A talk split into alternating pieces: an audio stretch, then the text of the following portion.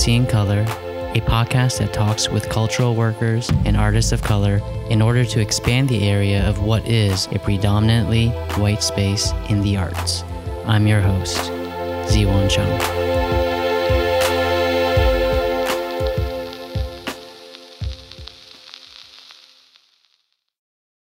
On this episode, I had the pleasure of talking with Tereneh Idia, a designer and writer currently based in Pittsburgh, Pennsylvania. Tereneh attended Drexel University before moving around Washington, D.C., Baltimore, and New York City. Tereneh describes these places as once having coffee shops that just sold coffee and donuts, where you could go to a Dominican Chinese restaurant and probably not find a piece of kale anywhere. After much traveling, Tereneh received her master's in fashion design at Kenyatta University in Kenya. She is a 2016 Carol R. Brown Creative Achievement Emerging Artist, which is awarded by the Heinz Endowment and the Pittsburgh Foundation. Tereneh and I had a wonderfully long and meandering conversation, and we get into a few podcasts, Tereneh's thoughts on fashion, and the never ending story of white supremacy. I thoroughly enjoyed re listening to my conversation with Tereneh as I edited the audio, and I hope you enjoy listening to it just as much as I did. Don't at me. Did I send it? No, I just found it yesterday or the day before. Uh huh. Um, it is Don't at me. don't at me the at symbol. Oh, okay. Um, it is the guy who does Dear White People, Okay. the movie and the TV show, which I actually don't like. Justin Simien. Yes, that show is great. He's talking. It's all like creatives in film and and television. I've heard mixed things about it. I don't like Dear White. Oh, that. Dear white people. Yeah, I don't like it. Oh, oh, but you like the podcast. I like the podcast, Oh, but Dear. White People, I don't. Yeah. I, I watched the movie. I watched the first season. Why don't you like it?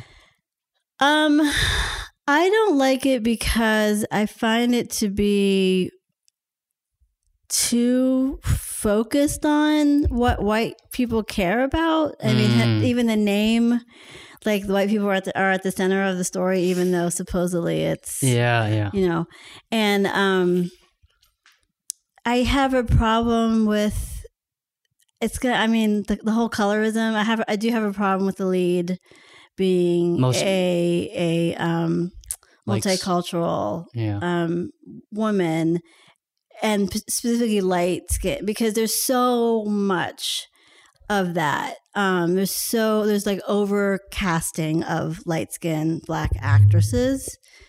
And um like storm who's obviously a brown dark brown Storm of X-Men. storm of x-men Okay. continually gets cast as a light skinned Hmm. woman and it's just like you know what here's an opportunity Yeah. um or uh, you know and it, she she had this in dear, dear white people her her boyfriend is white Yeah. but she's supposed you know and it's just, just like i don't know like why can't i to me it would just be more interesting if it was a mm, uh, a deeper more interesting look at right. the experience of being a black person on campus Yeah. because there is a lot going on Yeah. they cut they, they touch on some of it but i can't help to f- but feel like it's with the white gaze is is is the primary Right. concern and i i don't care about that Yeah. I've heard man, I've heard mixed things. There's one podcast I listened to, Tea with Queen and Jay. oh yeah yeah yeah they have, okay they have a, they they have a segment where they call it Dear Black People, okay and they just sort of step by step kind of give a in real time summary what they think of each scene. yeah But yeah, no, colorism's real. hmm I think in Latinos at Lunch, one thing that the two hosts brought up, this was after Guillermo del Toro won Best Uh. Picture for The Shape of Water, and they were saying like, if you notice, like the, everyone's talking about the celebration of Mexican directors because Guillermo won. You know, um, the person who did um, who won for The Revenant, he was I think I think Spanish or Mexican. okay If you look at them, they're all like white people. yeah You know, they just have to be from they just Mexico. happen. They just happen. Yeah, yeah, right. And then, and but then- we're not talking about like mestizo or indigenous or Yeah. Afro Mexicanos. none yeah, of that. yeah. No one. Yeah, no one who looks like a dark skinned Yeah, person. yeah. Um, And then they're also saying like if you look at the shape of water, it's weird because like the Mexicans one's played by Sally. Oh my gosh, Right? I didn't know that She's, she she's was supposed she's, she's supposed to be Mexican. or she's supposed to be Spanish. Uh, she's like oh English. well- yeah, she's yeah, like Anglo-Saxon. yeah. Good thing like, she didn't have to speak, right? Oh my gosh! right. And then and then they're like the only technically the only Spanish man is the monster, right? He's Wow. he's the monster from South America. Okay. he's a Hispanic Latinx person and he's a monster, right? Why can't he be just a person, wow. right? And he's played by a white actor, isn't he? I Wasn't don't he? even know. I mean, it didn't matter, but it probably Yeah. probably was. Yeah, it was. if I had to guess. Yeah, it, it was. It was. He, he's he's in Star Trek Discovery. Okay. Yeah, very kind of tall. Yeah, lanky. Yeah, yeah. Yeah. Yeah. Yeah. So Gosh, I don't know. I started recording. Okay. Yeah. I mean, yeah, I thought we were on a good roll talking about dear white people. I won't be getting. I, I won't be doing the costumes for any of his films. I'm sure. Sorry. No, no, no, it's fine. Um, I, I mean, I think one of the podcasts I also listened to is WTF with Marc Maron. oh, I haven't listened to that. Yeah, he's it's pretty good. He's he's one of the earlier podcasters, and he always starts his podcast just without telling the guests, and then he just start Oh, talking. okay. Okay. And Like, there's it's always this thing where the guest is always like, "Wait, are we on?" yeah, yeah, sort yeah. of thing. But uh, I feel like when when the mics are up, they're probably on. yeah, So that's just kind of my sec. I'm like, Yeah. he's probably recording this. That's cool. yeah, yeah, yeah. Okay, I'm okay with that. So, have you been? It's been, yeah. Yeah. Um, so right now I'm talking to Tereneh Idia, and I met I met her at this interesting discussion at the Carnegie Museum of Art, specifically about Deana Lawson and the controversy around there.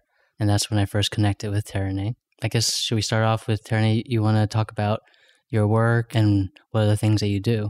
Yeah, so I am a fashion designer primarily, and I work with sustainable materials and incorporating indigenous and global adornment into contemporary ethical fashion. So that means that I co-design and collaborate with um, Maasai women from Kenya as part of the Olorgesailie Maasai Women Artisans of Kenya, as well as women artisans from the Oneida Indian Nation of New York. Um, p- specifically, um, a group from the, a family called the Beating Wolves. And they're from the Wolf Clan of the Oneida.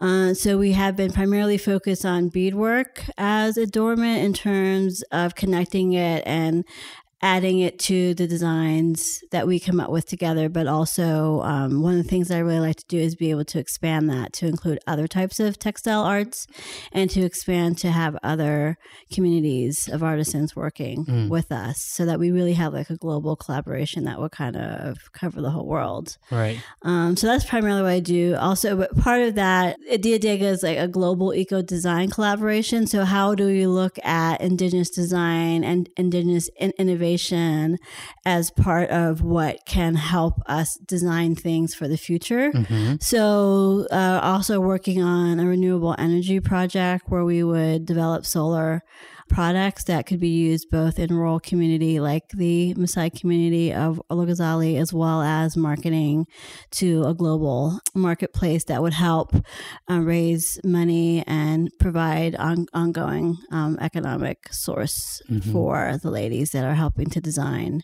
the solar units Right. also i'm a writer i just started writing a column for the pittsburgh city paper Yeah. that kind of covers current events and style and whatever i'm thinking about at the time so that's kind of summary Yeah.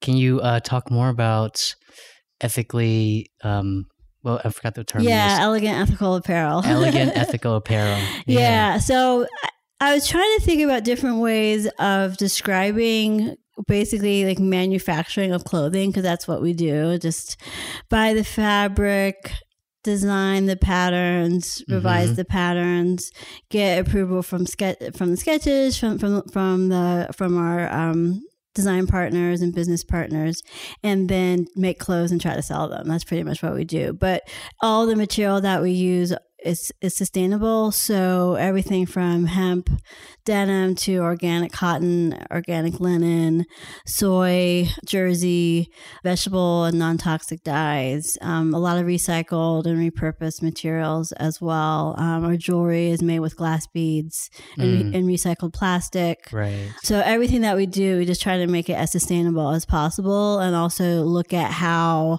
it would impact the, the how how it can impact the communities effectively and ethically, so that we. I try to think about. Uh, I try to think about it as a creative community that's linked not only by the creativity but also by culture, heritage, Mhm. economics, and environmentalism Right. so that all these things kind of kind of play together and work together and can help benefit right. the, the community in all these different ways right. with the women of, of the community being the innovators and being this being at the forefront of, Right. of developing this so you say it's a collaboration between you and the women that you're working with? yeah yeah so basically we come up with a theme and the so for example the spring the current collection the spring summer 2018 collection is the blue collection Mhm. and that theme came from Mary Cook of the Beating Wolves because blue is her favorite color. Mhm. So then I had to go. Mary Cook is Mary Cook is from the Oneida Indian Nation, okay. the Beating Wolves, and she is actually the woman that I met first Mm. from the um, Oneida,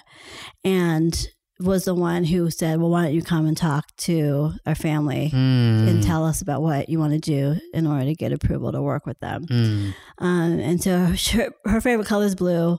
So she said, let's do a blue collection. And I was like, I don't really like the color blue that much. I mean, I don't hate blue. Nobody Yeah. hates blue, but I don't Yeah. love blue. Yeah. But I'm like, well, it's not just me. I'm not the only chef in the kitchen. So, Yeah. okay, we'll do the blue collection. Uh-huh. But as I started researching it and I asked um, the Maasai women, um, Elizabeth Killicoy, kind of like a, our studio manager and translator for when I go to Kenya, um, I was asking her about the color blue and what it means to the Maasai. And she told me uh, how it is, it's, the color is connected to uh, being generous and open.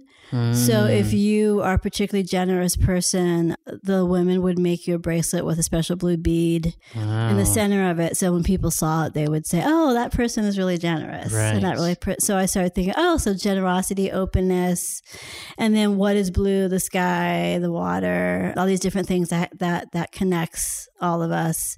And I started reading a book about Oneida healing and elder knowledge and traditions. And one of the things that was in the book was the statement that um, the earth only has one body of water.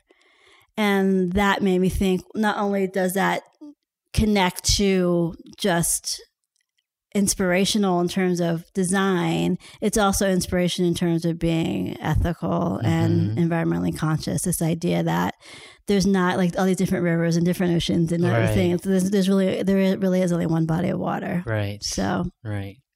But we don't treat it like that. we don't we don't even treat it like we only have one planet. We act like we got like we act like we have like thirty in the back pocket. Like that's okay. We'll just go to Mars tomorrow if we ruin this place for us. It's yeah, fine. yeah, yeah. I mean, I try not to go to, on cruises because it's just like I think what is it like? I think a, mi- a few miles out is international body of water, and no one's Uh, no one's keeping oh. track. So as soon as a cruise ship leaves port, they can start dumping things in the water. Wow. Right? And that's what they all do, I'm sure. Yeah, Wow. I didn't even know tracking? that. Wow. That's that's terrifying. Yeah. I wouldn't want to be on a cruise just because I need to be alone. Yeah, I need yeah. to have more like space around Yeah. me, but uh, I didn't realize. Yeah, they're That they're makes- such interesting cruises. Yeah, it's just like they're you're like entering a fake universe. Yeah. There was a huge huge boat at uh, moored right outside PNC Park yesterday. Um Wait, PNC Park? yeah. Where where was like it docked? on on on Allegheny on the Allegheny River. oh, oh, okay. Just across, so you have like the point fountain, and then directly across there, you have like the the um, Mister Rogers statue Yeah. like, around there, and it's I can't remember the name of the boat company, which is probably a good thing, but it seemed like hundreds of of senior citizens were Yeah. coming off the boat, and all day long I saw just they were all over downtown and the north side. And Yeah. They just do like and and the boat was from Tennessee or Louisiana or Mhm. something. So they're just doing this whole Right. tour The of coast different of the U.S. or maybe yeah, South, South yeah, America. yeah, South like maybe America. take yeah the Ohio whatever they're doing. yeah. But um, yeah, and I was like, wow, it was a big boat, but there was a lot of people getting off that boat That's too. a I thought, And, uh, and unlimited food yes, and drink that yes, all gets thrown away. yeah, and they were being taken up in golf carts. So there's No. all those, yeah. So they didn't even like walk off the boat up to the hotels and Yeah, things and yeah. restaurants over on on the north side. They were being picked up in golf carts. Yeah. Because why would you walk? Why would you when why you would you got walk a like a cart? quarter of a mile I know. or up some stairs? Yeah. or not even upstairs because there's that whole ramp as well. I mean, there's there's there's at least two options. Oh, yeah. yeah. Yeah. I assume there's a lot of different is blue is there a lot of different meanings for blue in Kenya? Like one of the things that is so interesting I think is each place you go to obviously has a different relationship to color based on what's there. So like yeah. I think what the Eskimos have they say like twelve different words for whites. Right, right, right, Right. Yeah, yeah, yeah. I, you know, it's interesting because when I in, in Kenya, there's 43 ethnic groups Uh-huh. or tribes, Yeah. and they're all so different. That I get, I try to just focus on working with what the Maasai op tell me, Right. and even within the Maasai, so there's there's estimated to be about a million Maasai Okay. between Kenya and and Tanzania yeah. each group has their own kind of color story, colorway, and even what what they wear, the jewelry that they make, and what colors they use Mm. in the in in the jewelry. hmm So I wouldn't be surprised if I were to say to a Maasai from a different part outside of Mm. Olorgesailie, if I were to ask them, well, and Olorgesailie blue means generous, they would say, oh, that's weird. I never heard that. Or Yeah. it doesn't mean blue, like blue doesn't mean that to us, you know? So, and when I'm there, uh, for like larger functions because I one time I was there and they had a big heritage festival and Maasai from different parts of Kenya came and the women that I work with could tell where other people were from based, Based on on, the- the, colors that they were wearing and the colors of the jewelry. Right. So it's there is a lot of diversity Yeah. and differences even within a group that we would from our, our vantage point seems to be monolithic like Right. the Maasai Right, but right. there's so many different traditions and and everything even within Yeah. the Maasai but they've been around for so incredibly long But you can they, that only happens probably because um they've been allowed to develop those traditions over time, Mhm. right? Because I think now things are sort of getting more homogeneous, right? You Yeah. can sort of order whatever fashion you want from any part of the world. You could also see what Mhm. fashion's happening in other parts of the world. Mhm. Um, and so there isn't either regionally, locally, state wise, or like nation nationally, like Mhm. things can't. It's harder. It seems for things to develop its own voice. Yeah, yeah.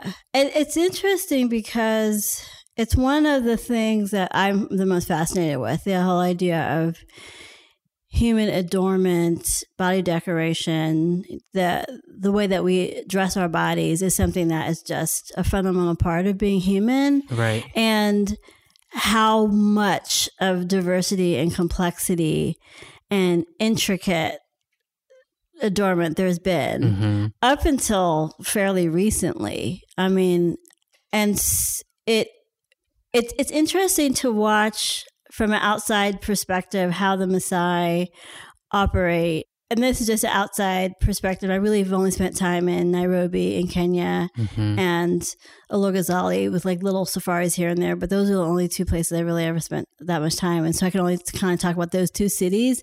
But I feel like the Maasai are both kind of revered in one way because and and by that by the Kenyans, not by outsiders. The outsiders love the Maasai because they because they represent they they they, they look like Africans, quote Okay. unquote.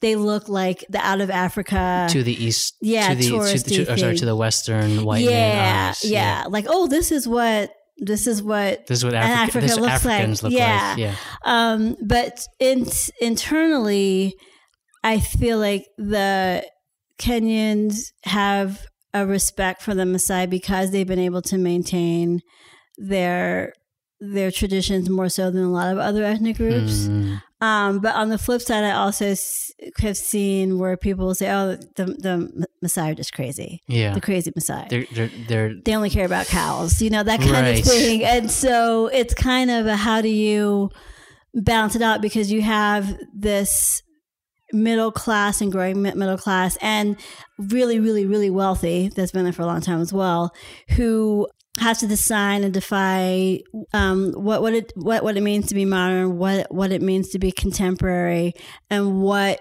is the future of of Kenya of Nairobi, how do you define that based on your own terms? How do you Mm. define that based, you know, using a kind of Western Eurocentric white model of Right, what that right. means? right, right. And so it's it feel I feel like there's this interesting push and pull Yeah. um, because the the earlier iteration of that when I saw when I first went there was going to people's houses and they didn't have any African art.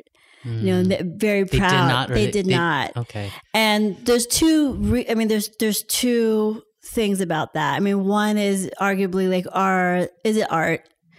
Um, not is it not valuable or is it beautiful? But it was it made in the way that we think of That we think a about Western arts. art, like Yeah. it's framed, you put it on a wall, or is it something that has Cultural use? significance Yeah, and yeah. Isn't, that isn't confined to a white wall. Yeah, and not knowing who made it, what what it was for, do you bring that energy into Mm. that room? So that's part of it. Part of it is just I don't know what the statue is for. Yeah. I don't know who made it. Yeah. Maybe it has someone spirited, or maybe you know it's it it it will curse you know our firstborn. Like we don't know what that is. So Yeah. putting it there. So that's one thing. The other side of that is look at this beautiful painting of a of a English landscape. Right, right. You know, so it's like Yeah. this is the what this is what art looks like. I've seen it in the movies. I can do the same thing. yeah, yeah, Um, so it is a kind of interesting thing yeah. um, to see those like those two ju- juxtaposition push and pull, and then of course you have people who are just like, well, I'm going to incorporate all of this. So I'm going to Mm-hmm. have contemporary African art. I'm going to have traditional African art. I'm going to bring it all in because th- I'm really proud of it. And if it wasn't important, if it wasn't valuable, the Yeah. world wouldn't be copying it. It wouldn't be in the British Museum. It wouldn't be at the Met. It wouldn't have been stolen and not returned. Like this Yeah. has value to everyone. Yeah, So let me celebrate that. right. But it's uh, it it feels like it's all in transition. Yeah. it's all in transition. yeah. And you think, what do you think the future of that would be? I think a lot of it has to do, like with so many other things, with economics. hmm What I and it was so difficult because as an American there, it was a lot of there was just a lot of tension around around like the difference between African American or I would just say Black American. Um, I wouldn't say African American and and Kenyans, Black Kenyans. How would you describe that difference? Um, well, it was always I wouldn't say there was always tension, but there was the I would have situations where um a lot like people would think that I was faking my accent, like I wasn't really American. That Really? I like, was like they, what accent do they perceive you to should have? That I was actually African or that I was actually Mm. Kenyan. I was trying to pretend to be Mm. American because a lot of people do kind of put on this. African, like African American kind of style. So they have like the Mm, rap, mhm. say, like the, a stereotypical kind of one or two different versions Right. of what Black Americanness right, is. right. Um, or I remember one time I, I was on a train actually, and some from from Nairobi to Mombasa, and one guy was sitting ne- near me, and he heard me talking about Pittsburgh, and he was like, "Oh, I went to Du- Duquesne." I was like, "Oh my gosh, you went to Duquesne!" And so I was kind of like happily talking to him Yeah, because yeah. I did not expect to meet Someone from someone Pittsburgh, of all who had been to Pittsburgh, Yeah. who'd been to Duquesne, and on this train.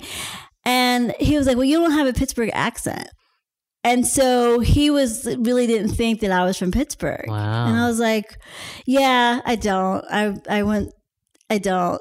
I used to say pop, but then I went to Philadelphia for undergrad. I went to New York Yeah, and yeah. I started saying soda. I never stopped Yeah. saying soda. And I just never, I mean, I can kind of do a Pittsburgh accent, but I don't. And he just didn't believe that I was from Pittsburgh because I, it's like, I, you know, um, so that happened a lot. Like, oh, okay, we believe that you're American, but where are your parents from? And I'm like, New Castle, Pennsylvania. Would they do that Pittsburgh. where where they really from?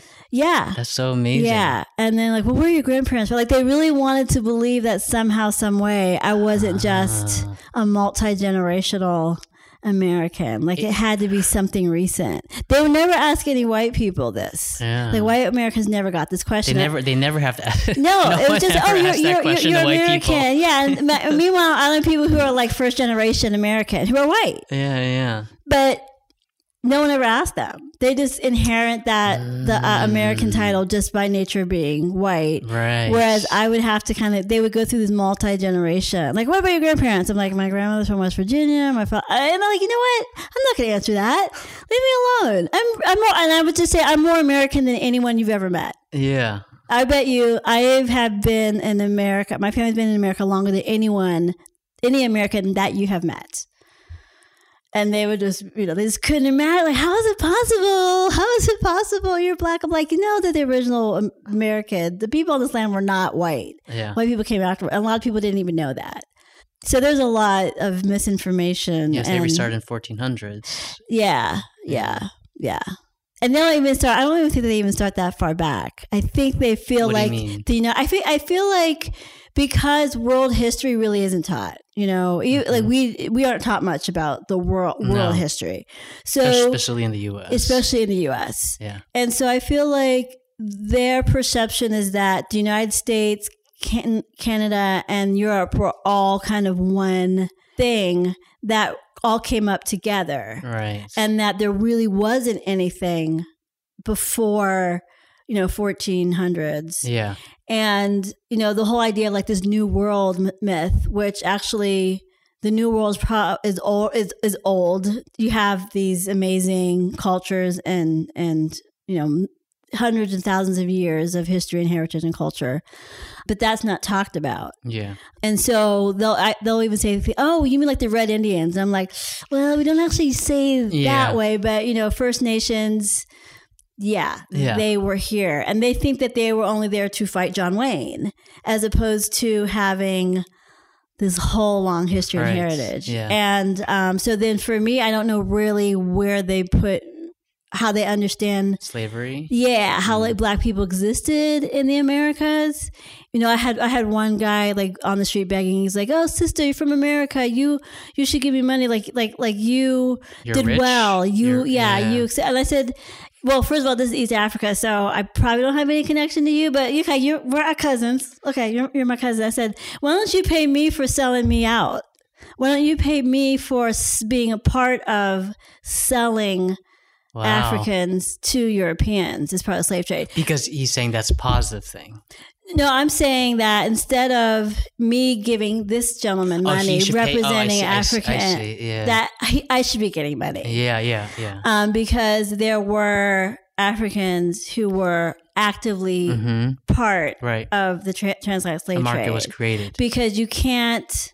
I mean, I, I feel like to give white people that much power, that much say, like they re they had a lot. There, there, there was a lot of Help. help Yeah. going into that. Yeah. It does it make it any less. It doesn't mean I'm not saying like someone is is guilty more guilty or not. It's just the facts of Yeah. history. So, but I was I, I made it. I had a problem with him saying that I owed him money Yeah. because I was somehow I escaped Africa and became this rich American, which I'm not. And I'm like, you, let's all like think about the whole history of it, and instead of saying that I somehow owe you something. So it was just a weird conversation, and that happened a That's lot. Where So I would they didn't have they didn't blame Europe for the issues caused in Africa then, or in Kenya specifically. Um, I don't. That's My experience is that um, there's a lot of there there are there are words, there are terms, derogatory terms, specific, more more so in West Africa because that's where um, most Of the slaves the, Black Atlantic, yeah, were cult- from. yeah. Yeah. But there are, but there are words that are like slave or cotton picker or something like that that that references Black Americans. Yeah. And I I think that I mean part, I've seen that in lots of different cultures around the world where you don't you want to disassociate yourself from that and you don't understand the whole complexity and issues of it. Because I would give talks in Kenya and I talked about being proud of, of a slave heritage um, because I, I exist. And it's I have other things going on in my in my background besides that but that to be a slave isn't to be ashamed to be a slave owner is more something to be ashamed of but in the world that we live in somehow the slave owner is something to value and to Hmm. aspire to and the slave is somehow at fault or weak or you know and i don't think that people really understand the complexity I, people are imagining like the slave trade happened now where you had a cell phone you know what i mean like i don't think people understand what it really meant Mhm. you know and how devastating it was Yeah.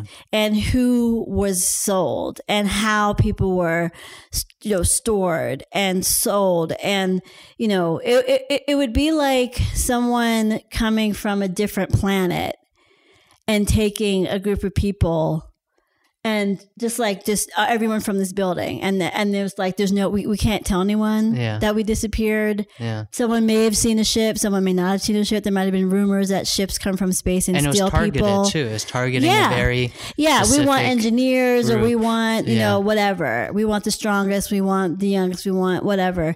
And what that would mean if it is happening like en masse or a king took whole rival rival families and, and, and, and groups out.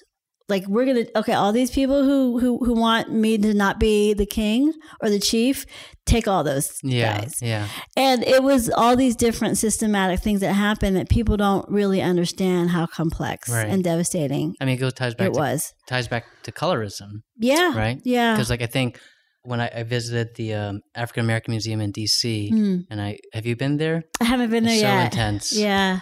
But at least when you when I go there, you go in this huge elevator and you travel three floors down, and Okay. um, you get off, and there's no bathroom from the basement to the top, so you sort of have to walk your way through Oh, Okay. through this um, through the history of slavery, hmm and they're saying that slavery was uh, the first instance of slavery that targeted race. hmm They were saying that before that, it was through the spoils of war, war which wasn't Yeah. targeting race. It was whoever won the war, and eventually, you know, whoever their family was, they either die out or Mhm. um, something would happen. But starting in the 1400, that became slavery became a way that was based off the color of your skin Yeah. right? And then so the effects of colorism that we talked about earlier, uh, that happens in all cultures, Yeah. is from that, right? Mhm. Everyone's striving for lighter skin, hmm which is a result of the European centric hmm idea that they're God, they had the God given rights to own Yeah. people or see see others who are not white skin as less than people, right? Yeah. And you see that in Asian cultures, like you know, you see that the effects of that in in Africa and Mexico, Spain, Mhm. South Mhm. America, Central America. Yeah. You do. It's it's it's amazing.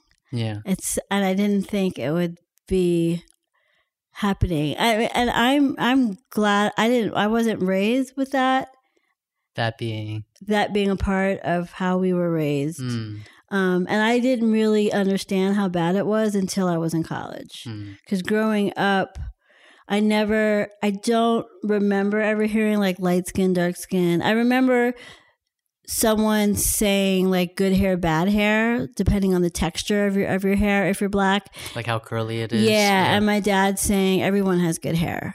Mm, Everyone has good hair. mm. And that was enough for me. I was a little kid. Well, Yeah. that's everyone has good hair. Yeah, Because yeah. you're little, your dad and mom says something, you're just like, okay. So that's how I, that's what I believe. So even when I, I remember being at Drexel and someone was asking me to describe somebody and Uh-huh. they said, well, is he light skinned? Is he dark skinned? Like what? And I'm like, and I really It- it- couldn't you didn't even think identify because yeah. I never distinguished. I was just like, well, they're black. I don't, Yeah. I don't know. Yeah. But unfortunately, I I learned how to do that to identify people based on the, The gradients, Yeah. you know, and um, it's just disappointing Yeah. because I just think, I think, I mean, to to use a cliche, I think black is so beautiful, Yeah. and um, I even today it was you know sitting outside and.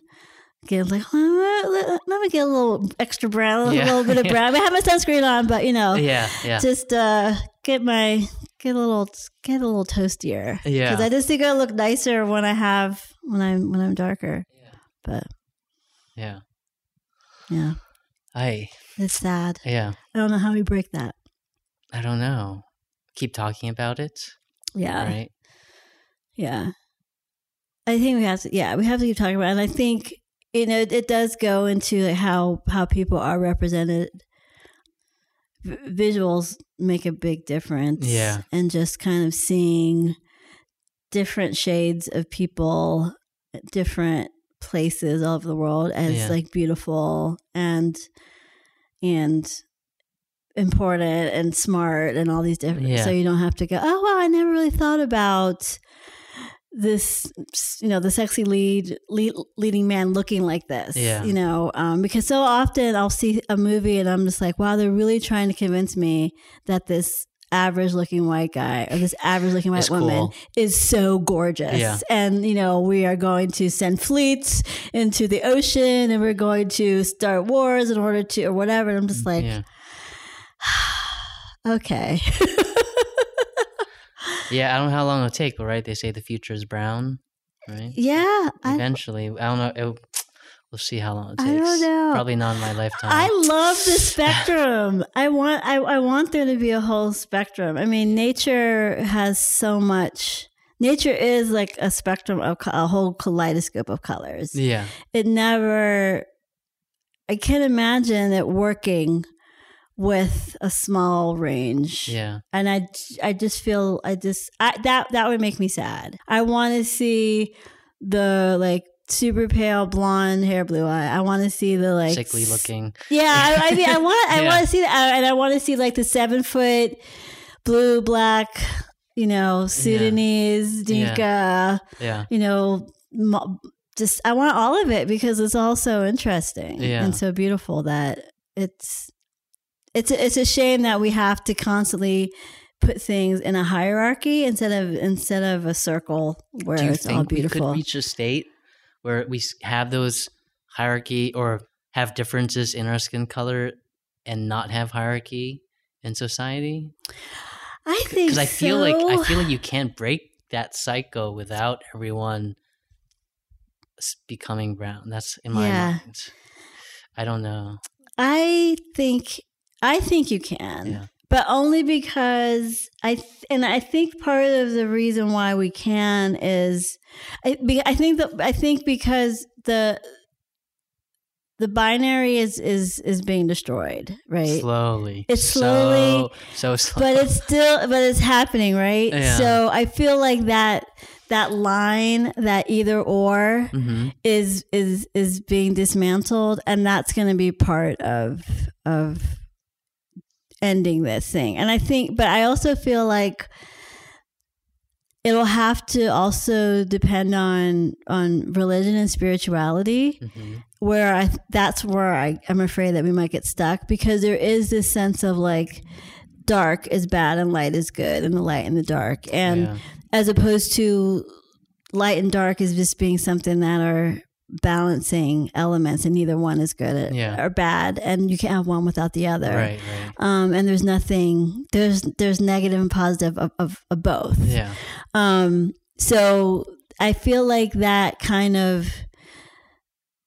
that hierarchical and it is kind of like the abrahamic religions right Mhm. that are part of the challenge of really cre- of thinking about like I, I think about in terms of our design work i think about like flat earth thinking instead of round earth thinking What do you mean? so flat earth is being this kind of this this this hierarchy and it's unsustainable and it is flat because you're tracking on a line. Okay. You're kind of saying good, bad, Right, right, as opposed to round earth thinking, which is like the one body of water, right. the right, wind and the atmosphere, and it's not like you can't stop it right, because you decide that this is my country or this is Yeah. my space and Yeah. you know that wind isn't going to come here yeah, so i think like eh, because the only way for us humans to survive on earth is to really adopt around earth thinking and, and the sustainable thinking which in its nature is not hierarchical no.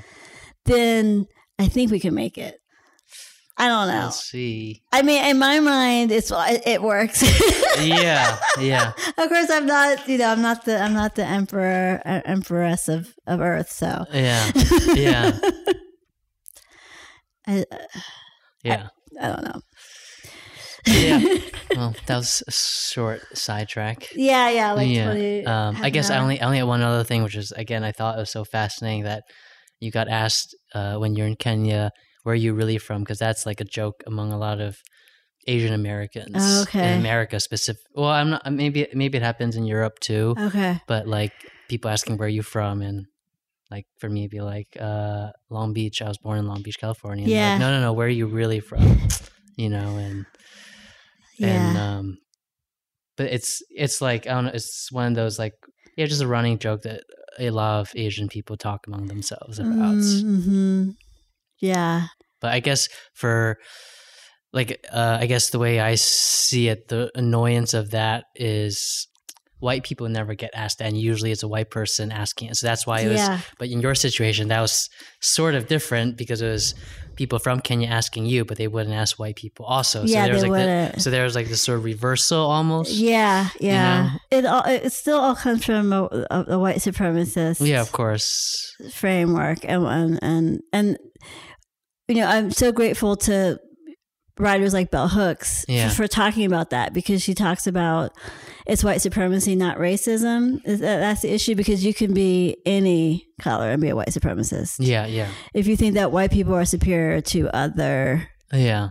peoples. Yeah, yeah, and um, that question is is part of that Yeah. that mythology that somehow whiteness is a real thing and that whiteness is americanness right. um, and it's sad because i see it it just it's it's perpetuated all over the world Yeah, um, and I know, I mean, I've spent time in Europe and, and, and, and it would be the same thing. Yeah. It would be, oh, you're from the US? yeah, Okay. And you can kind of see them like calculating.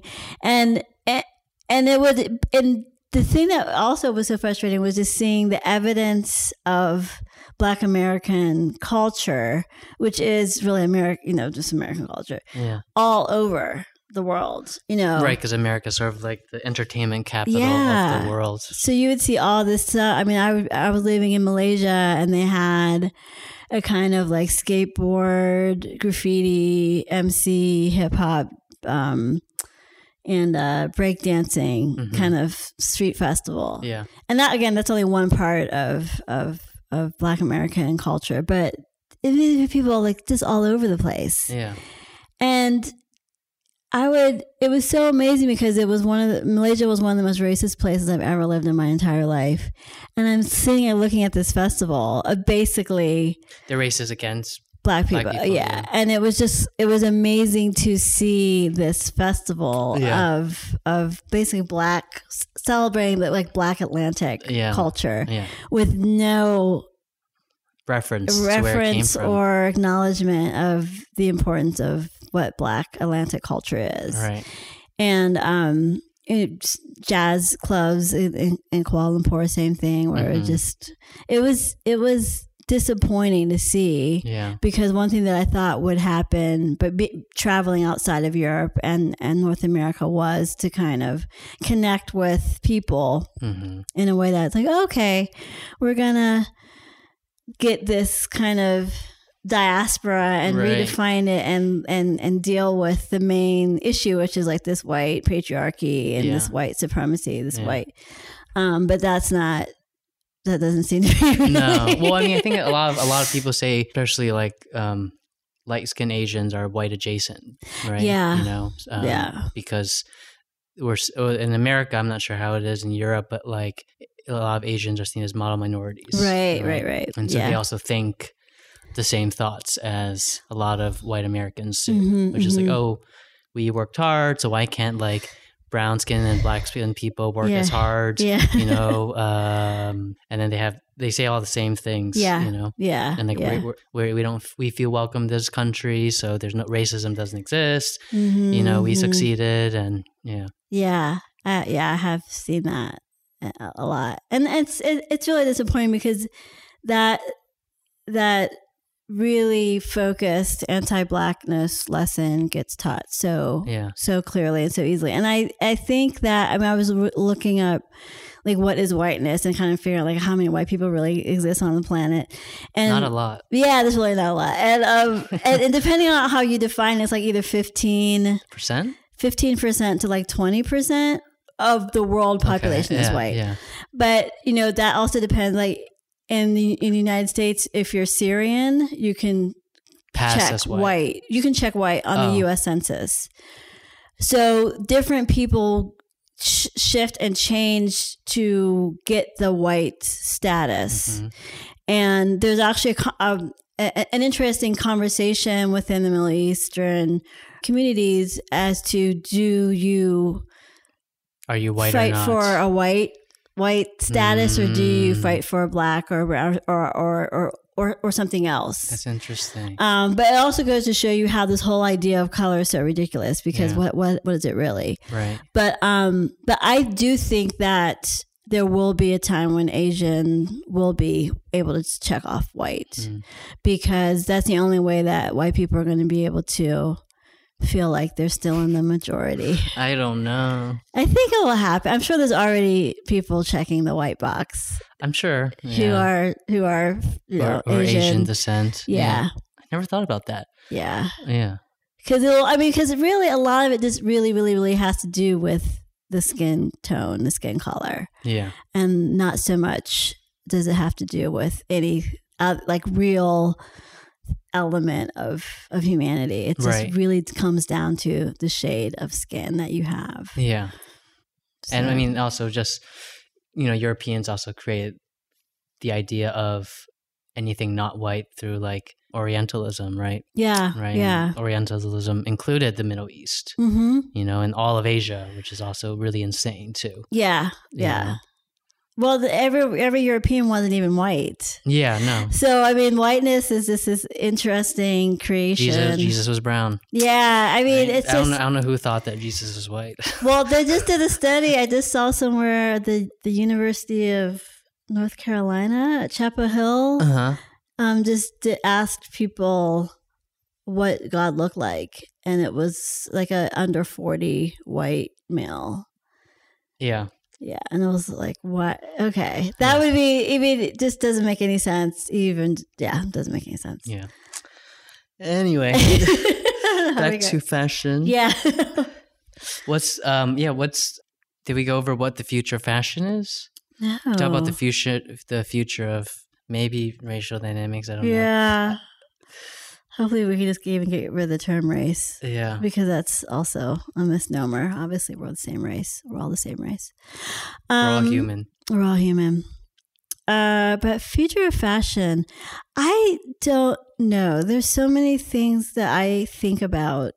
One, like the f- real, the fu- real future, future, maybe the long term future, rather than like what people are, will be wearing this fall or, I or next I- spring. I just wanted I, I was just asking because, you know, you're talking about creating clothes that's ethically made and sustainable and so yeah, there's this eye for the future, right? Yeah, yeah. I feel like it's weird because we kind of have our foot in the past and the present hmm with the idea of still using very traditional textile crafts that are thousands of years old, the Yeah, yeah. beads or different dyeing techniques, all these things are very old.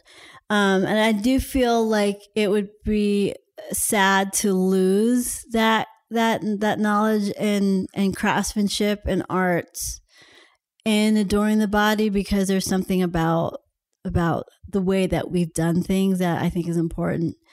But I also feel like because climate change is so devastating already, that a lot of the way that we dress is going to have to change. Yeah.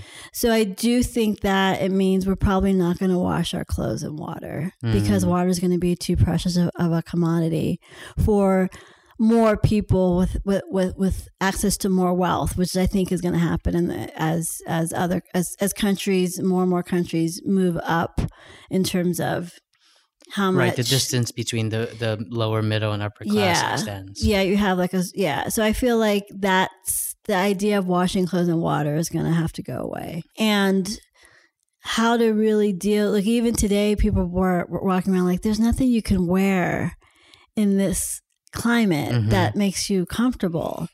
And because we're just still shifting, people are used to, oh, it's summer, so it's hot, so I'm going to be hot right now.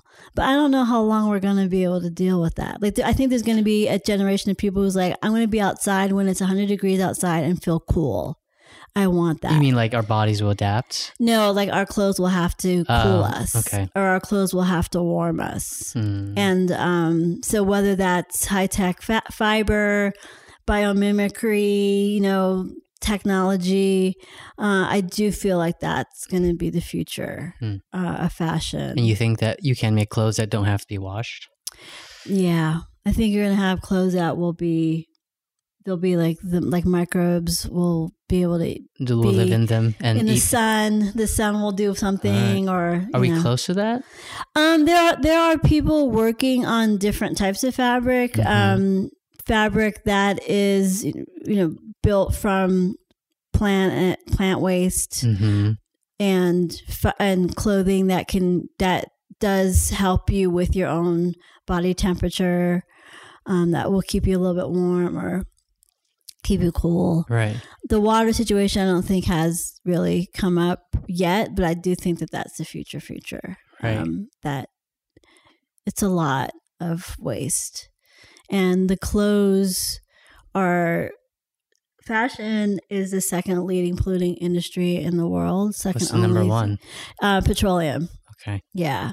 So second only to petroleum and oil produ- production. Fashion comes in as number two. Hmm. So And that includes like transportation costs, making transportation, it. making it, right. dyeing it, Yeah. the water, water. It's really it's a horrible water polluter. Hmm. Um, and it, not only because of how it's made, but also every time that we wash our clothes, if we have toxins in our clothing, which most of us do, whether that's the dye, whether it's actual fabric, Hmm. cotton is uses a ton of of toxic chemicals in order to grow it and in order to diet. Yeah, Right. yeah. Okay. And so that is it. Just every time you wash your clothes, you're at you're just in- introducing more toxins into the water supply. Hmm. Um, and also because the skin is Wearing it. is yeah, like we are breathing through our skin Hmm. um, as much as we're breathing through our our our, our nose and mouth. right. Right. And so uh, we're literally breathing in the things that we're wearing and Yeah. that, that we put uh, on on our body. yeah. So that is a huge challenge. And how do we come up with something that is going to be sustainable, but also something that's going to be effective for us to wear, and then also hopefully individual, so that Individual. individual style so you can still keep your your individual style so we're not Right. necessarily wearing you know star trek uniforms or something like that you know just walking around because there's something about individual style and presentation which is really important and Yeah. why that traditional adornment from different cultures throughout history of the world is so incredibly fascinating Mhm. and how now in 2018 we look kind of boring i think yeah. You think so? Um, i think so i think we could do a lot better Because we're all well, we are looking the same. we're kind of looking the same Yeah. yeah yeah Like we were talking earlier, how like streetwear is now popular and ugly, ugly dad sneakers and yeah IKEA bags. yeah yeah the key bags the like kurt cobain checked shirt Yeah.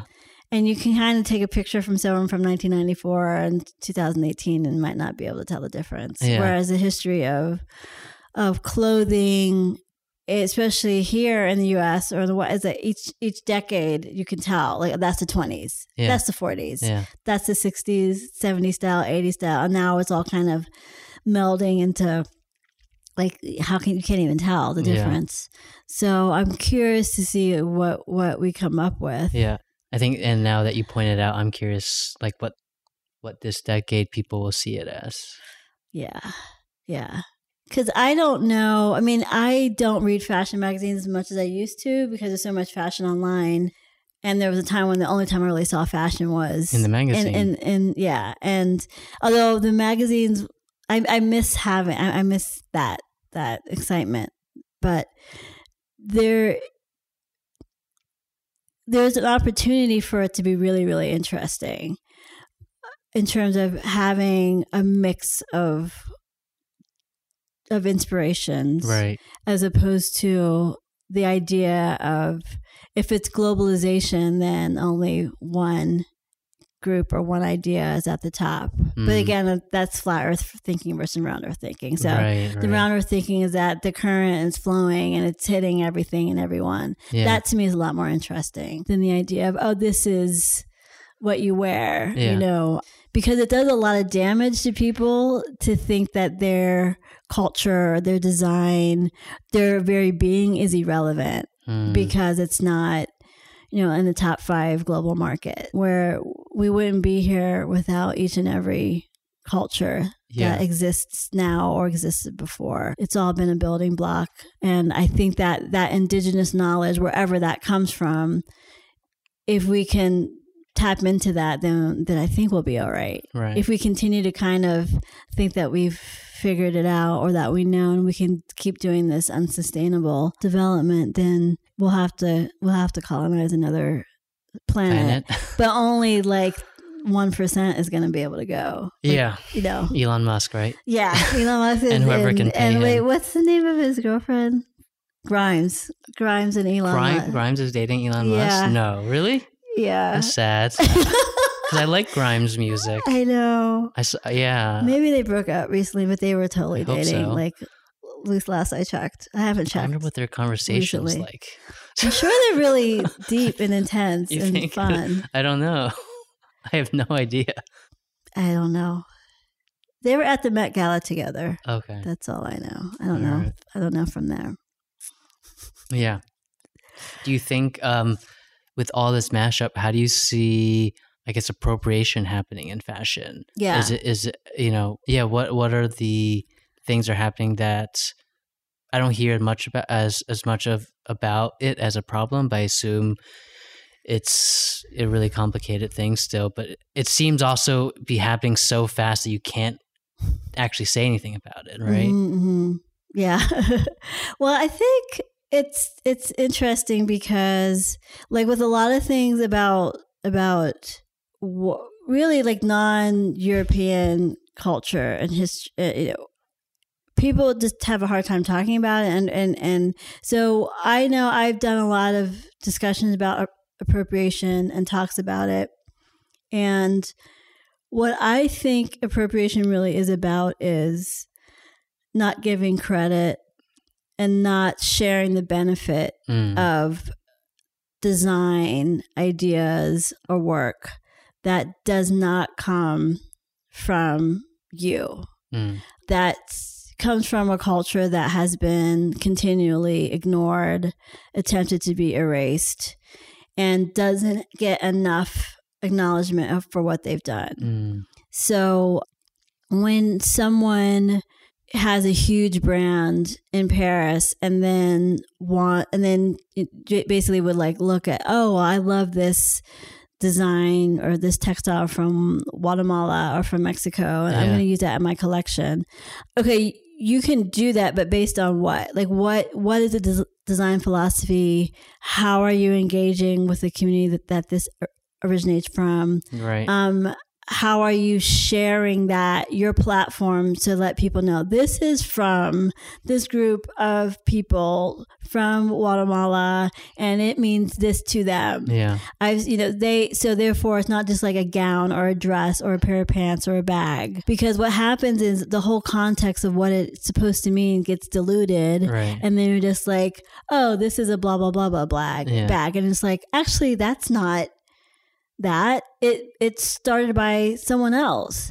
And the reason why it's so important to give credit is because continually innovation and and in, invention that is done by someone who is not a white man it gets rewritten. Yeah. i mean look at rock and roll. Rock and roll was was godmother is a queer black woman. Hmm and you ne- it's like she never existed.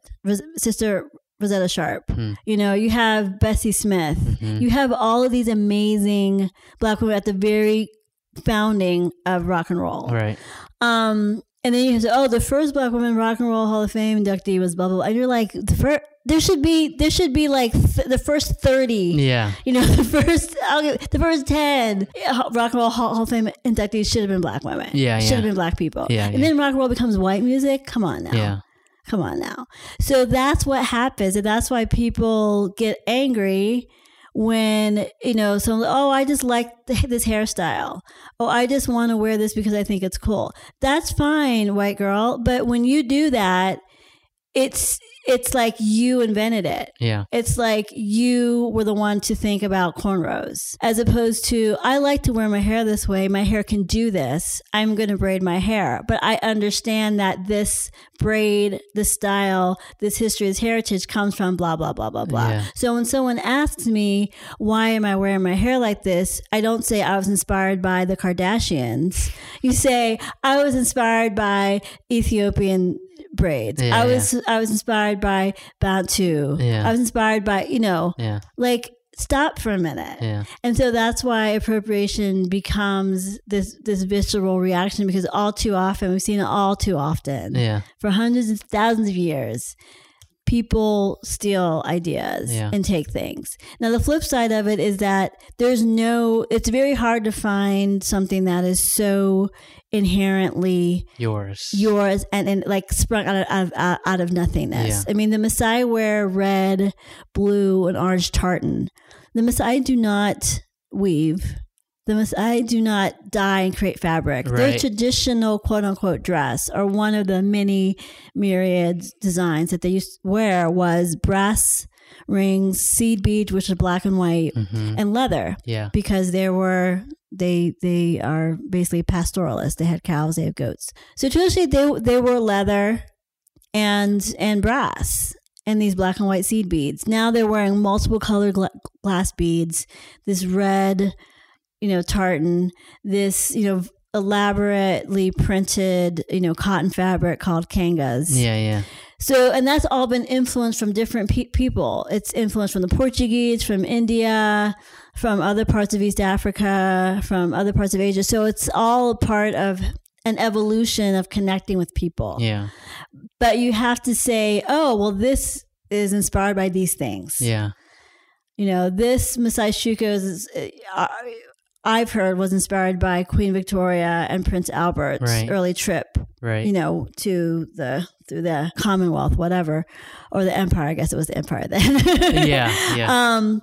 So just having that understanding and heritage, and of course, if the Maasai are wearing tartan, they don't have the economic and cultural power to take anything away from the Scottish, if that's where it comes from. right. They can wear it to the literally to the cows come home, which is what they do, Yeah. and it, it hasn't affected Scotland at yeah. all. Yeah. If it was the other way around and people in Scotland started wearing something that the Maasai wear, then that would totally tip Right. because power and influence, economic and and and and that platform is what ultimately tips the appropriation scale. And you know, that's that's that's a challenge. And so for us what it's about is is collaboration and learning and just me spending a lot of time just not saying a word. Yes, Um, it's just- complicated. Just, listening. And sometimes there's things that aren't on the table. I'll go to, I, I went to the Oneida Indian Nation and I had a design meeting and I saw something that I really loved hmm and I grabbed it and um there was kind of like this gasp and Oh, it was no. like oh I looked around I was like well actually that's something that only the men touch and the men work on that and I said, oh, okay. So I had this idea that it'd be really great if we did this, like we sculpted this into a bodice for a dress and blah, blah, blah. And they're like, no, we can't do that because it's associated with something that the men do. And so that would be inappropriate. And I was like, oh, okay. So I'm not going to do that. Yeah. Or I'll go to Kenya, I'll be in the Maasai community and I'll see some really beautiful necklace and I'll say, oh, I really like that. And I'm like, nope, that's, no, we're not Yeah. going to share that. That's just for us yeah. it, we you know if you wanted to wear it you can but we're not gonna we're, we're not gonna make that Yeah. for people to wear because it's Yeah. just for us i'm like oh okay that's cool Yeah. so everything's not is not up for grabs and i totally respect that No, it's complicated. I, I'm always fascinated by the discussion and how I always thought in fashion it sometimes seems maybe more difficult because it ends up just being something that you wear, mm, right? mhm. You know, I think of like when Pharrell Williams wore the the tribal headdress, Yeah, right? Like yeah. even, you don't even know the history behind it, but you know you don't know who gave it to him. Yeah. But there was this outcry that happened that to me it's fascinating in comparison to other arts Yeah. where when appropriation happens it gets so complicated that sometimes you acknowledge that complication and you're allowed to acknowledge it Yeah. or it seems like sometimes when i see you know like with or like with um hair weaving or, Yeah. or dreads like there's something about the wearing of it that's different Mhm, mhm. that makes it more maybe off the table at times yeah you know Mhm, mhm. yeah um, i think yeah i hear what you're saying. Yeah. It, it makes it it does make it it makes it challenging but i think that unless you're white then, Yeah. then, then can get away they can get away with it. Well i mean i think that what what's so great about now is that that's like you can't. Right. Or like you have to stop and think about whether you really can. And i i did things in the past that i wouldn't do now. Yeah and i did think well i, I just really like this so I, i'm gonna wear it yeah and there's some things like I, I I love Japan. I was in Japan and I have a couple haoris and I have um and I wear them. yeah I don't pretend that I made them. Yeah. I don't pretend that I invented it. It's Yeah. like, oh, I was in Tokyo and I got this one, and I was in Kyoto and I bought this, and I and I really like it, and I and and I'm gonna wear it. So I don't feel like I can only wear things that were made in whatever culture I'm Right. supposed to be from. Right. Um, I will say that in the design work, I'm not going to include anything other than the Maasai community that I'm working with and Right. try to represent. I can't. I don't represent Kenya. I don't represent, re- represent Africa.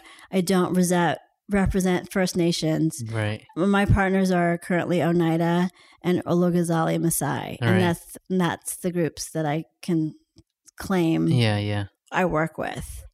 Hopefully that will expand, but I never want to pretend that I can be something that be something that I'm not. right Or that, All right. and I will still say, well, I need, you need to ask that someone Right. else. Yeah, I'm not Yeah. going to try to try to speak for anyone else, right right but I can just say this is what I, uh, this is how I understand it, and this is how it was incorporated into the design, yeah um, the part of history, culture, and heritage, and this is how it blends together and complements each other, and these are the different parts that we're all bringing to the table that we want to share with people. So if people say, "Well, can I wear this Maasai bracelet or this Maasai necklace if I'm white or if I'm like, yeah, that's why it was made. It was made for everybody. yeah There's other things that you can't wear that Yeah. I can't wear because we're not Maasai or we're not Oneida. right But the things that that are that they present to me that we then design together are, is meant to be shared. right Yeah. you're almost like well in a strange way you're almost because you live there you were told what can and can be done right and then so Mhm. then we brought when you bring it here it's almost an attempt to allow the culture to happen without them just going to Kenya as and then looking at it um, or the country or the people Mhm. as these exotic things to then take back Yeah. with you to probably America, I guess, Mhm, right? mhm, mhm. Maybe Pittsburgh.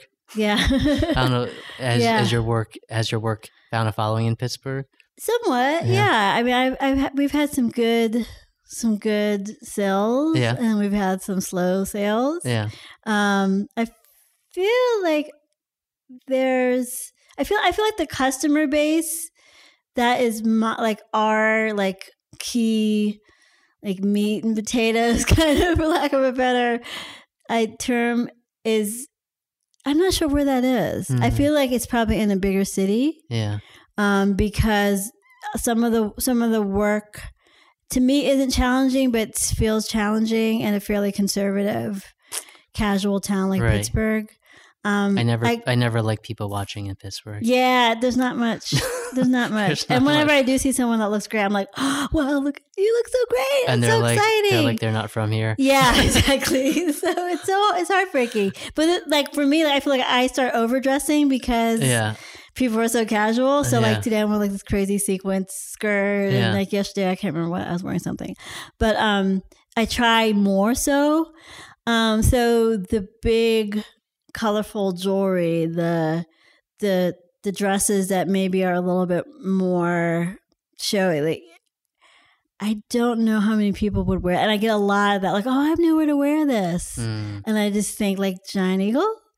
You could go to the grocery store. You could just go to like. Why does it have to be any kind of way? But somehow dressing nicely in Pittsburgh feels like you're being a You're show- you're snob or you're off. showing off and you can't show off. Yeah. Um, so I like to show off because I'm just going to keep dressing up. Yeah, yeah. and um, like I remember gr- growing up, people would say, "Oh, you think you're cute," and I'm like, "Yeah, I think I'm cute, and I think you're cute too."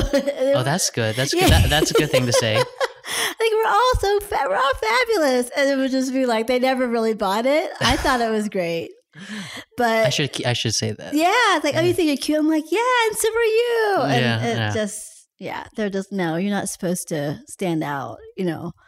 But, but I do get that. I understand it because I know when I walk around, people kind of do this, oh, what is that? you Yeah, know, what's yeah. going on? I'm just like, I'm just trying to be fabulous because life is short. Uh, yeah.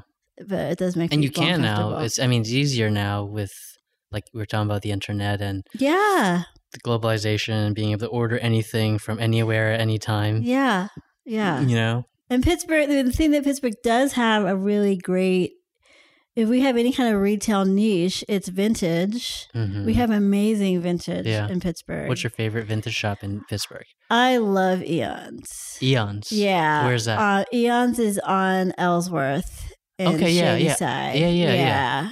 And they have a really, really, really, really, really great collection. But I also love, I mean, I dig through and Everywhere. just go to the Goodwill. Yeah. Which Um, Goodwill? I haven't. I they they've they've shifted. What do you mean? Um. So I used to like the one on the south side. Uh-huh. It was really big, and now I feel like I've the space is big, but the selection isn't as big. And the one in Lawrenceville is not bad. The one on the north side is small, but because I live so close to there, I think I spend more time like digging through there. Right. And you can easily just go in and then go out. Yeah. And that's that's usually the best way to do it because things are constantly shifting. Exactly. But I've gotten some great stuff. I always found I I try I, lo- I would love to go um, thrifting, but most of the time I'm disappointed because because of my size. Is like I'm usually a small, and the Yeah. small the rack's like Yeah. two inches wide. I'm like, okay, you have there's none of these I like, and then everything else is like large, extra yeah, large. triple extra large. Yeah, triple extra large. and way too many uh you know Steelers and Penguins yes. Paraphernalia. Yeah. Yeah. Um, so I can very quickly tell. right. Yeah. Yeah. I what when I'm really serious about it, I will look at everything in, in the Mhm. in the place, Yeah, and because things might be misplaced. a lot of times things are misplaced. Yeah. So I I do that. I don't always do that, but when I have the time, I'm just like, okay, Yeah, just look at everything, Yeah. and that's when I usually find something really great. yeah, And- But I also love menswear, so I'll wear men's. I'll buy men's stuff and then alter it. So that's always an option too. yeah, yeah. I wish. Yeah, I, I a lot of times I'll try on like a woman's clothes, just hoping, but the fit, the, fit's- cut is always just the cut's a different. little off, and I'll like I look at the mirror. I'm like, yeah, this won't. This probably won't work. yeah, yeah. The cut's different. Yeah. Yeah, but yeah, vintage is cool. what's any uh, plans after the blue collection that you're working on? Um, well, actually, now uh, I did the fall 2018 collection, and I showed that in February in New York and here in Pittsburgh. And now I'm working on the spring 2019 collection, which will be ready in September of this year because we, we work like six months in advance. Hmm. So the spring 2019 collection is the theme is seven sunsets. So it's basically this idea of the a woman one one woman's life in a week hmm and the seven outfits she's wearing when the sun is setting. Is based off a story. It's kind of just based on a on a fictional story in, in my head, and um, the color palette is is like a sunset palette Mm, the idea is either she's wearing the clothes from that day or she's changing into something for clothes that she's going to wear during the night mm. and that that moment of of maybe balance between night Mm. and day Right. so that's what i'm working on right now Cool. and i'm not actually not not doing so the collaboration is only with the oneida this collection Okay. so it's um my i'm doing all the designs and the oneida women are doing all the jewelry And then how does the profits get? It's still going to be split Okay. ar- because I can't. I, I'm unable to go to Kenya because I didn't get enough financial support to go to Kenya Mhm. this time around. So I'm just gonna. I and I, I just split split it between the three or organizations anyway because it's just seems like the, the the best way to deal with it. Yeah. the only thing that makes me a little sad is that the Maasai women aren't getting like design development money Okay. because they get paid through design development and also sample development and making samples and then sales and then inventory so the only so it, there since we're not doing samples together and we didn't do design collaboration together those two Because elements you're here. because i'm here Right. those two elements are not going to be part of how they get paid this right. time around but i just didn't have the resources to go to kenya And but you're in time around. contact with them. Yeah, yeah, yeah. But yeah, it's a little disappointing, but I got to put out a collection. You got to use what you got. So I'm like using a fabric that I already had. I'm not buying any new fabric. Yeah. Um, Remixing and reusing. Yeah, exactly. I'm using vintage fabric. I'm using some fabric that, that I had that I bought from past collections. Yeah. And just kind of like, okay, let's do this collection. Yeah. I bought some new beads for, uh, for for the jewelry, but that's that's about it. Everything else is just gotta make it work. I mean, I need. I have like a video that I have no idea what's going to be, but it's just going to be all the footage that I haven't used. Okay. so how what kinds of I'm trying to think of like how I'm gonna ask this without sounding stupid. How do you we can we can you can re-ask many times. how do you go about developing like how, how do you approach the video work? Mm. Is it is it visual and narrative? Neither, both. Does it depend? Could you do a video that just is just like I just care about how it looks? I don't. I'm not trying to tell a story. or- Oh, ooh, uh, I think ultimately there needs to be a story, at Okay. least for me right now. okay. I think, I think if it's just visuals, it gets too too abstract Okay. and turns away a lot of people. mm mm You know, I think, and there's been enough, there's been enough, there's been enough non-narrative, abstract, both films and art films, and I've experienced them, and I find them a lot of times to be tedious Okay. for me to watch. Like I'll watch it, I'll get into it, Yeah. I'll I'll watch it because I'm interested in how it affects me as Mm. someone who's perhaps sitting and watching a film for 10 minutes to 30 minutes of something that's mundane. I'm interested in that, but it's I also acknowledge that I am doing it because of my a lot of it is like me acknowledging the history of art okay. and trying to see it through that lens, but that's not something I think most people see it hmm and I've noticed the v- art, video arts, video artworks that I like that I think a lot of other people like are also narrative. Yeah. And you can be abstract with narrative. I, it Yeah. doesn't have to be a once upon a time and, Right. then, and then end with like a you know nice neat little bow tie. It doesn't have to be that. hmm But I think having some sort of thread, especially if it's time based, is my way of not trying to make something so difficult. Okay. You know. Yeah. Yeah. Uh, in terms of like which, you know, how that story comes about can often comes about organically in different ways. So, Mhm. like I did a piece called The Florida Man, and that was when I was in Florida, and I heard about um, this myth called the Florida Man. Do you know about it? Yeah. It's about it's there's all these news stories, and I think that I've re- I researched it, and it was because in Florida they have one of the most liberal laws in terms of um, public access to certain things, and one thing that you have access to in Florida, or I guess anyone, is the um, police reports of things that happen almost immediately. Oh, so wow. you can call the police, the any police station, inquire about an arrest that was made, and you can get a certain number of information about that. And so because of that, there's all these strange headlines of like Florida man doing, and then insert something really crazy, Yeah. problematic, terrible. Yeah. Um, and so that sort of became a Florida man meme. wow. Okay. um, okay. Atlanta, the show has has an episode devoted to that. Okay. So after I made the piece, people were like, "Have you seen this Atlanta episode?" I was like, "No," and then I saw it. Yeah. so now more people know about it. But so then I heard about that story before ever making the video, and I, I was attracted to one particular story, and then so I went to the location of that story, and then started filming. Wow. So that piece came that way. Another piece I filmed first uh, when I was in Aspen. I filmed this piece of me in a bunny costume, and then I then started looking at mythologies about rabbits. Yeah. And then, so that was sort of this inverse of the story, where the story happened based off the visuals. hmm hmm So they all have, you know, different ways. Yeah, Okay. That's really cool. and I also and I and I try to, you know, I I always try to give myself difficulties in terms of the process Mhm. because I used to make videos where I'd shoot the film.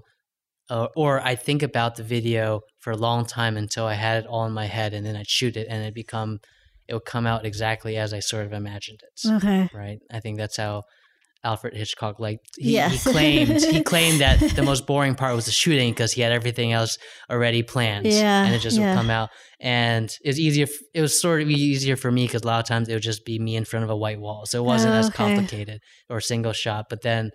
As I started being attracted to certain artists, so some of the artists I like are like Hito Steyerl, Rachel Mm. Rose.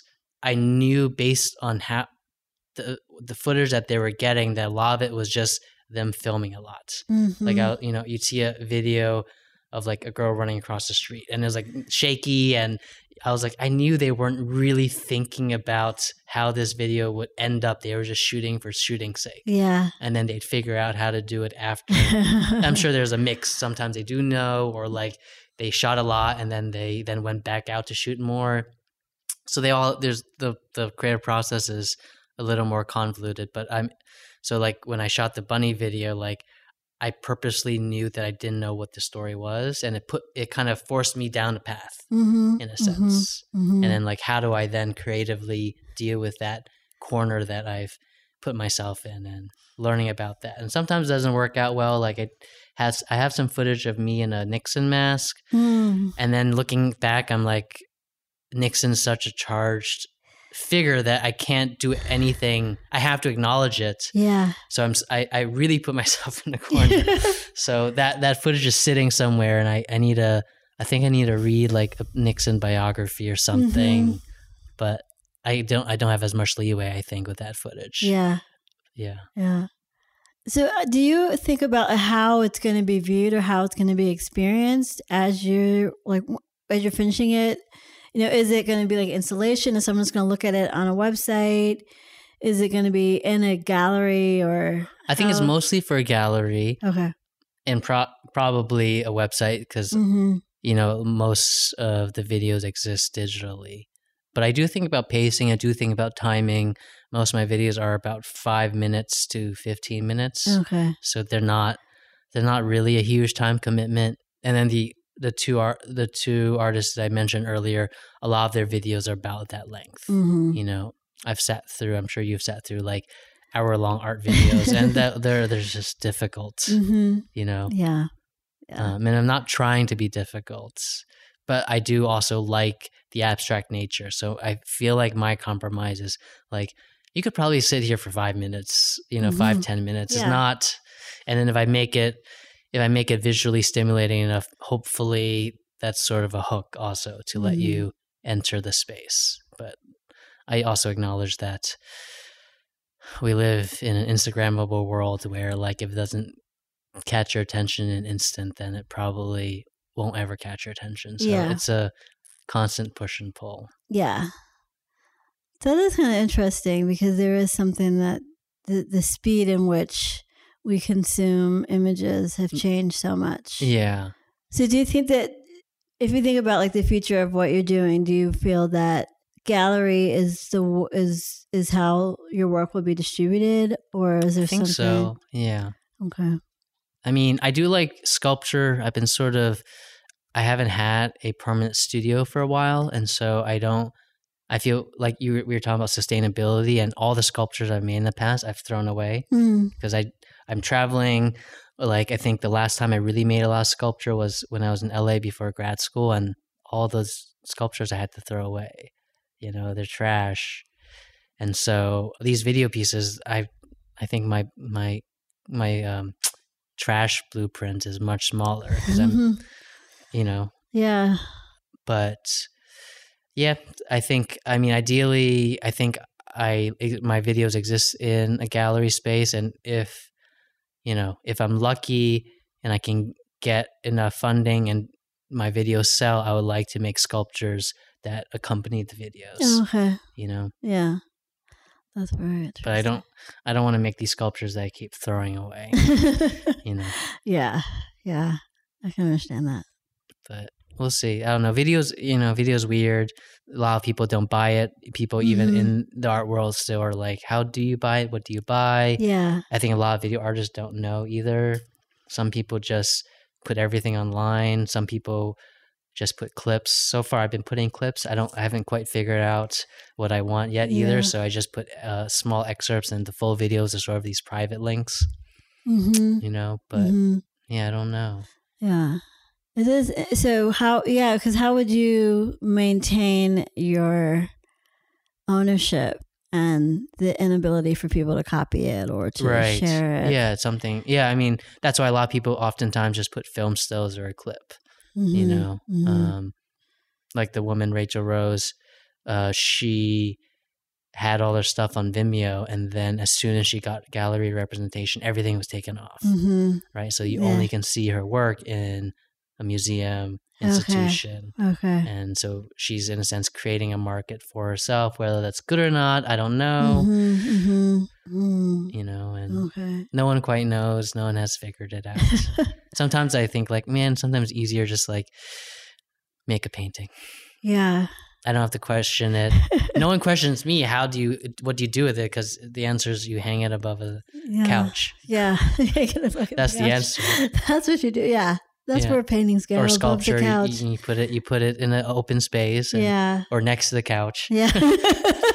to accompany the painting. right.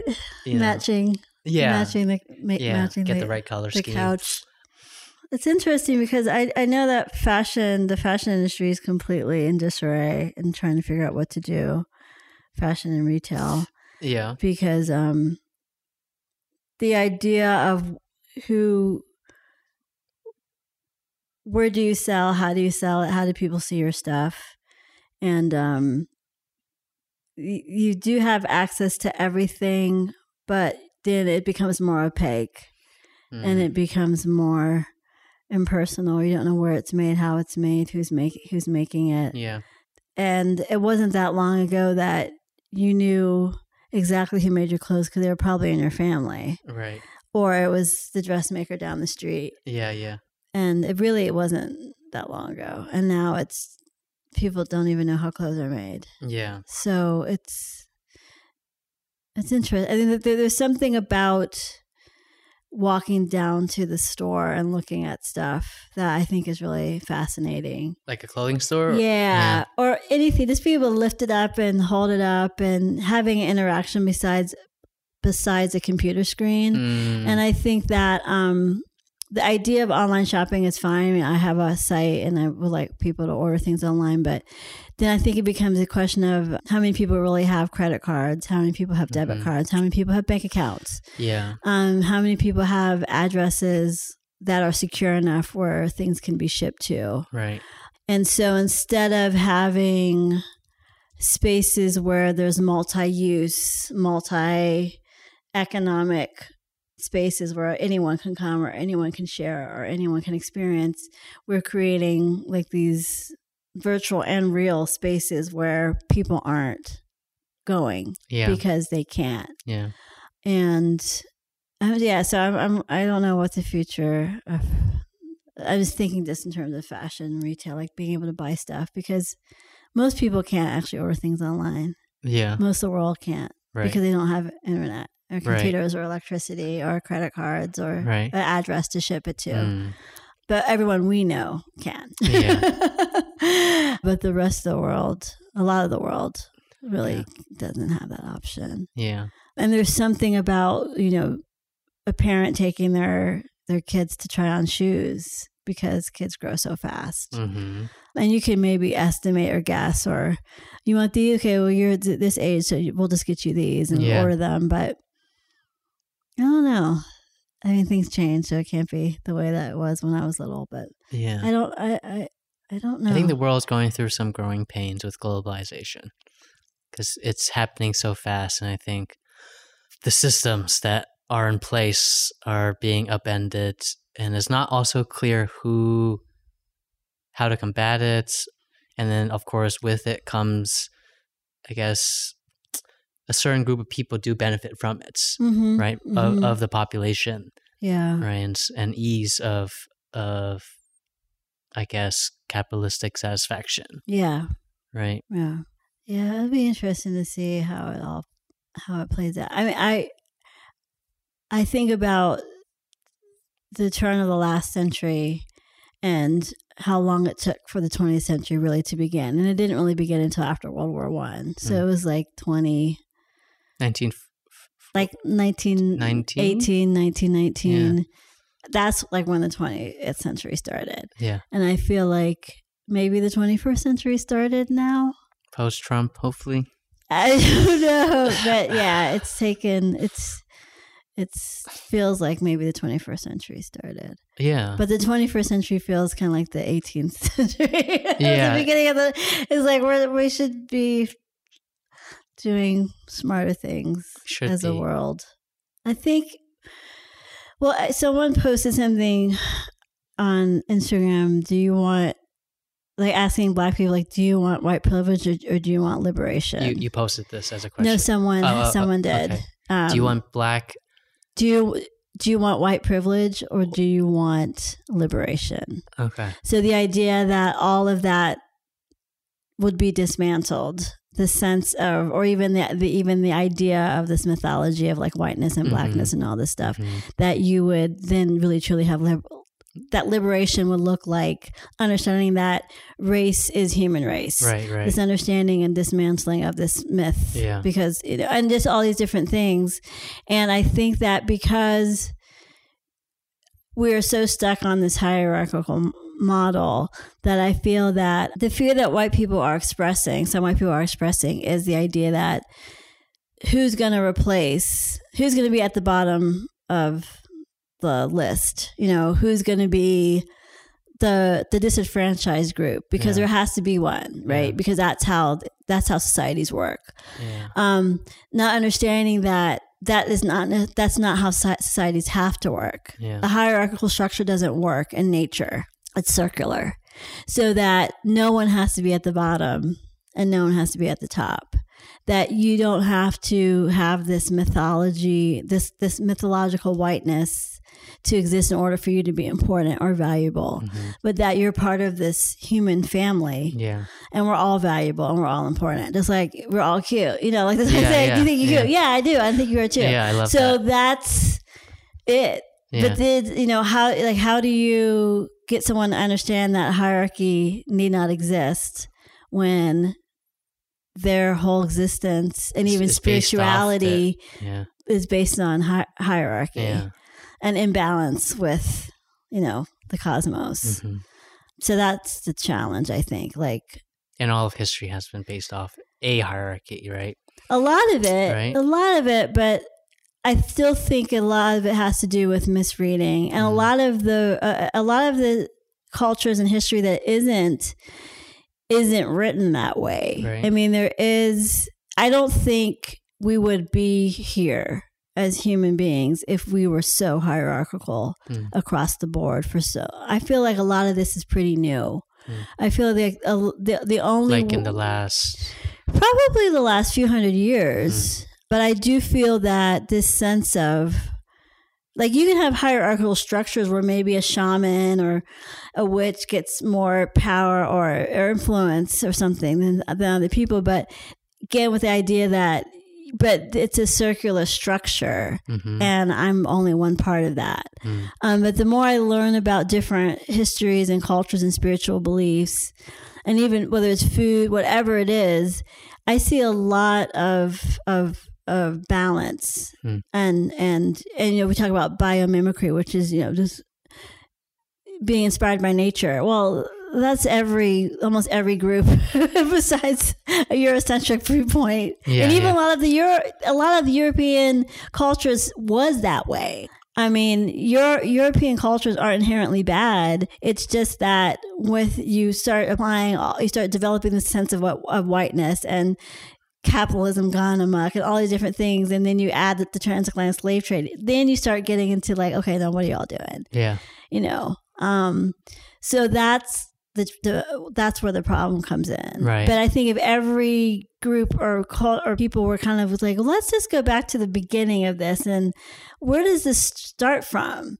And then you start getting into the things that are more in balance Hmm. rather than the structures, whether they're religion, economic, whatever, spirituality. yeah, You start to see a little bit more balance. right, And hopefully, we can get back to that yeah, as a species. If not, I mean, the Earth will will, will be fine without us. So.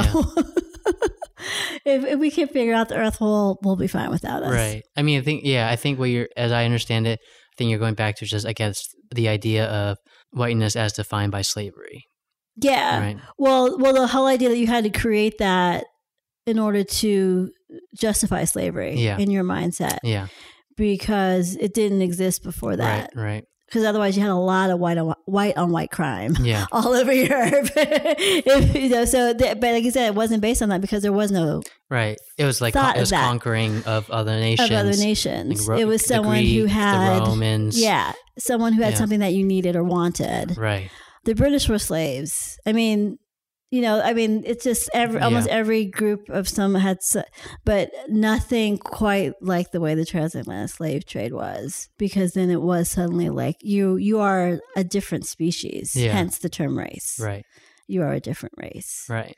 or like legally three fifths a person. Um, I mean, that's just madness. That's that's psychotic.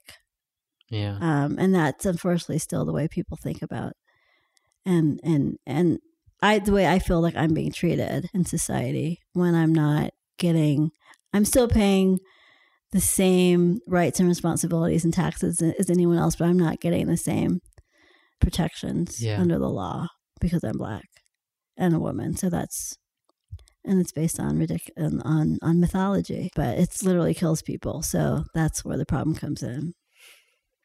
and defines culture. Yeah, yeah. Based on something that doesn't exist. So. All right. Thanks for talking with me. yeah, it's fun. Do you have anything else you want to add? Um. Where people can find you? Yeah. Oh, yeah. That part. Um. If you yeah. want. So yeah, no, that's always a good thing to, to to do. I should I should always do that. So um, it's Idiadega, which is I D I A D E G A. And it's idiadega.com. On Instagram, it's idiadega fashion. And on Twitter, it's idiadega. And that's pretty much. And then my my city paper column is on city paper. And um, my Twitter, my writing Twitter is Tereneh, T E R E N E H 152XX. What's 152XX? 152 is a Pittsburgh zip code. Oh, and right, XX okay. is like Wherever in Wherever, Pittsburgh. Oh, yeah, right, right. yeah. Because right. I'm writing for the city for the city paper, so I figured Mm. I'd keep it geographically Yeah, yeah, focused. yeah. That's smart. Yeah, yeah, Well, thank you, Tereneh. yeah. Thank you. This is fun.